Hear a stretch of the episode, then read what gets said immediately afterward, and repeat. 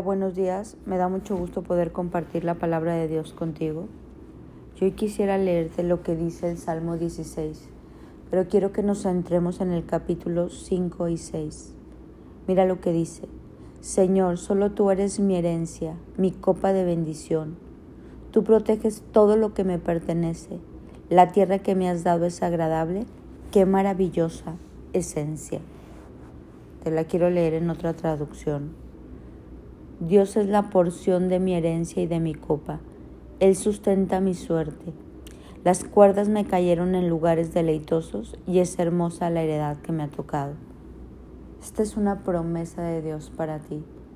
El Salmo 16 le llaman el Salmo de Oro. Y Dios dice que Él mismo es la porción de tu herencia. ¿Cómo te imaginas esta porción? ¿Chiquita? ¿Escasa? ¿Una porción que apenas si te alcanza? Una porción que no te sacia, una, una porción que te deja hambriento, o te imaginas la porción sobreabundante para ti y no solo para ti, sino también para compartir.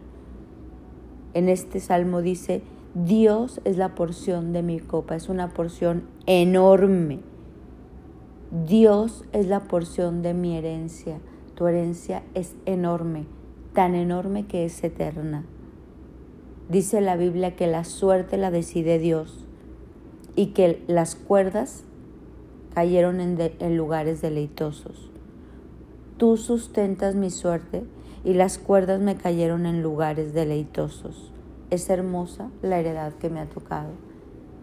La suerte está a tu favor. La herencia que Dios te dio es una tierra que emana leche y miel.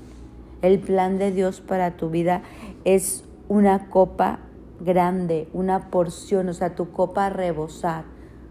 Por eso dicen los salmos, mi copa está rebosando, aderezas mesa en presencia de mis angustiadores, porque toda la herencia, toda la porción que Dios tiene para nosotros es buena, es amplia, es abundante.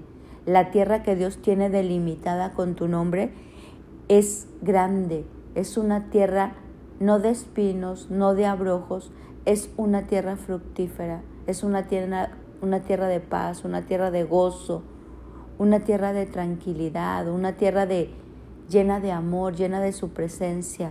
Por eso dice que las cuerdas le cayeron en lugares deleitosos y es hermosa la heredad que nos ha tocado. Es hermosa la heredad que nos ha tocado. Somos muy bendecidos. Pero nosotros tenemos que regresar como el hijo pródigo si hemos tomado esta herencia y la hemos despilfarrado y nos hemos ido allá con los cerdos a comer ahí en esos chiqueros, hay que regresar a casa. Si somos de esos israelitas que todavía están en esclavitud porque no han decidido ir a conquistar esta heredad hermosa que Dios tiene para nosotros, pues hay que hacerlo. Pero hoy te digo que la heredad que Dios tiene para ti es buena que la porción que tiene no es chiquita, es enorme y que aún esa suerte que tú dices, yo no tengo buena suerte, quítate eso de la cabeza, porque Dios sustenta tu suerte y la moneda cae a tu favor, las cuerdas caen en lugares deleitosos. Esta es tu herencia. Hoy vamos a quitarnos de la cabeza todo pensamiento contrario.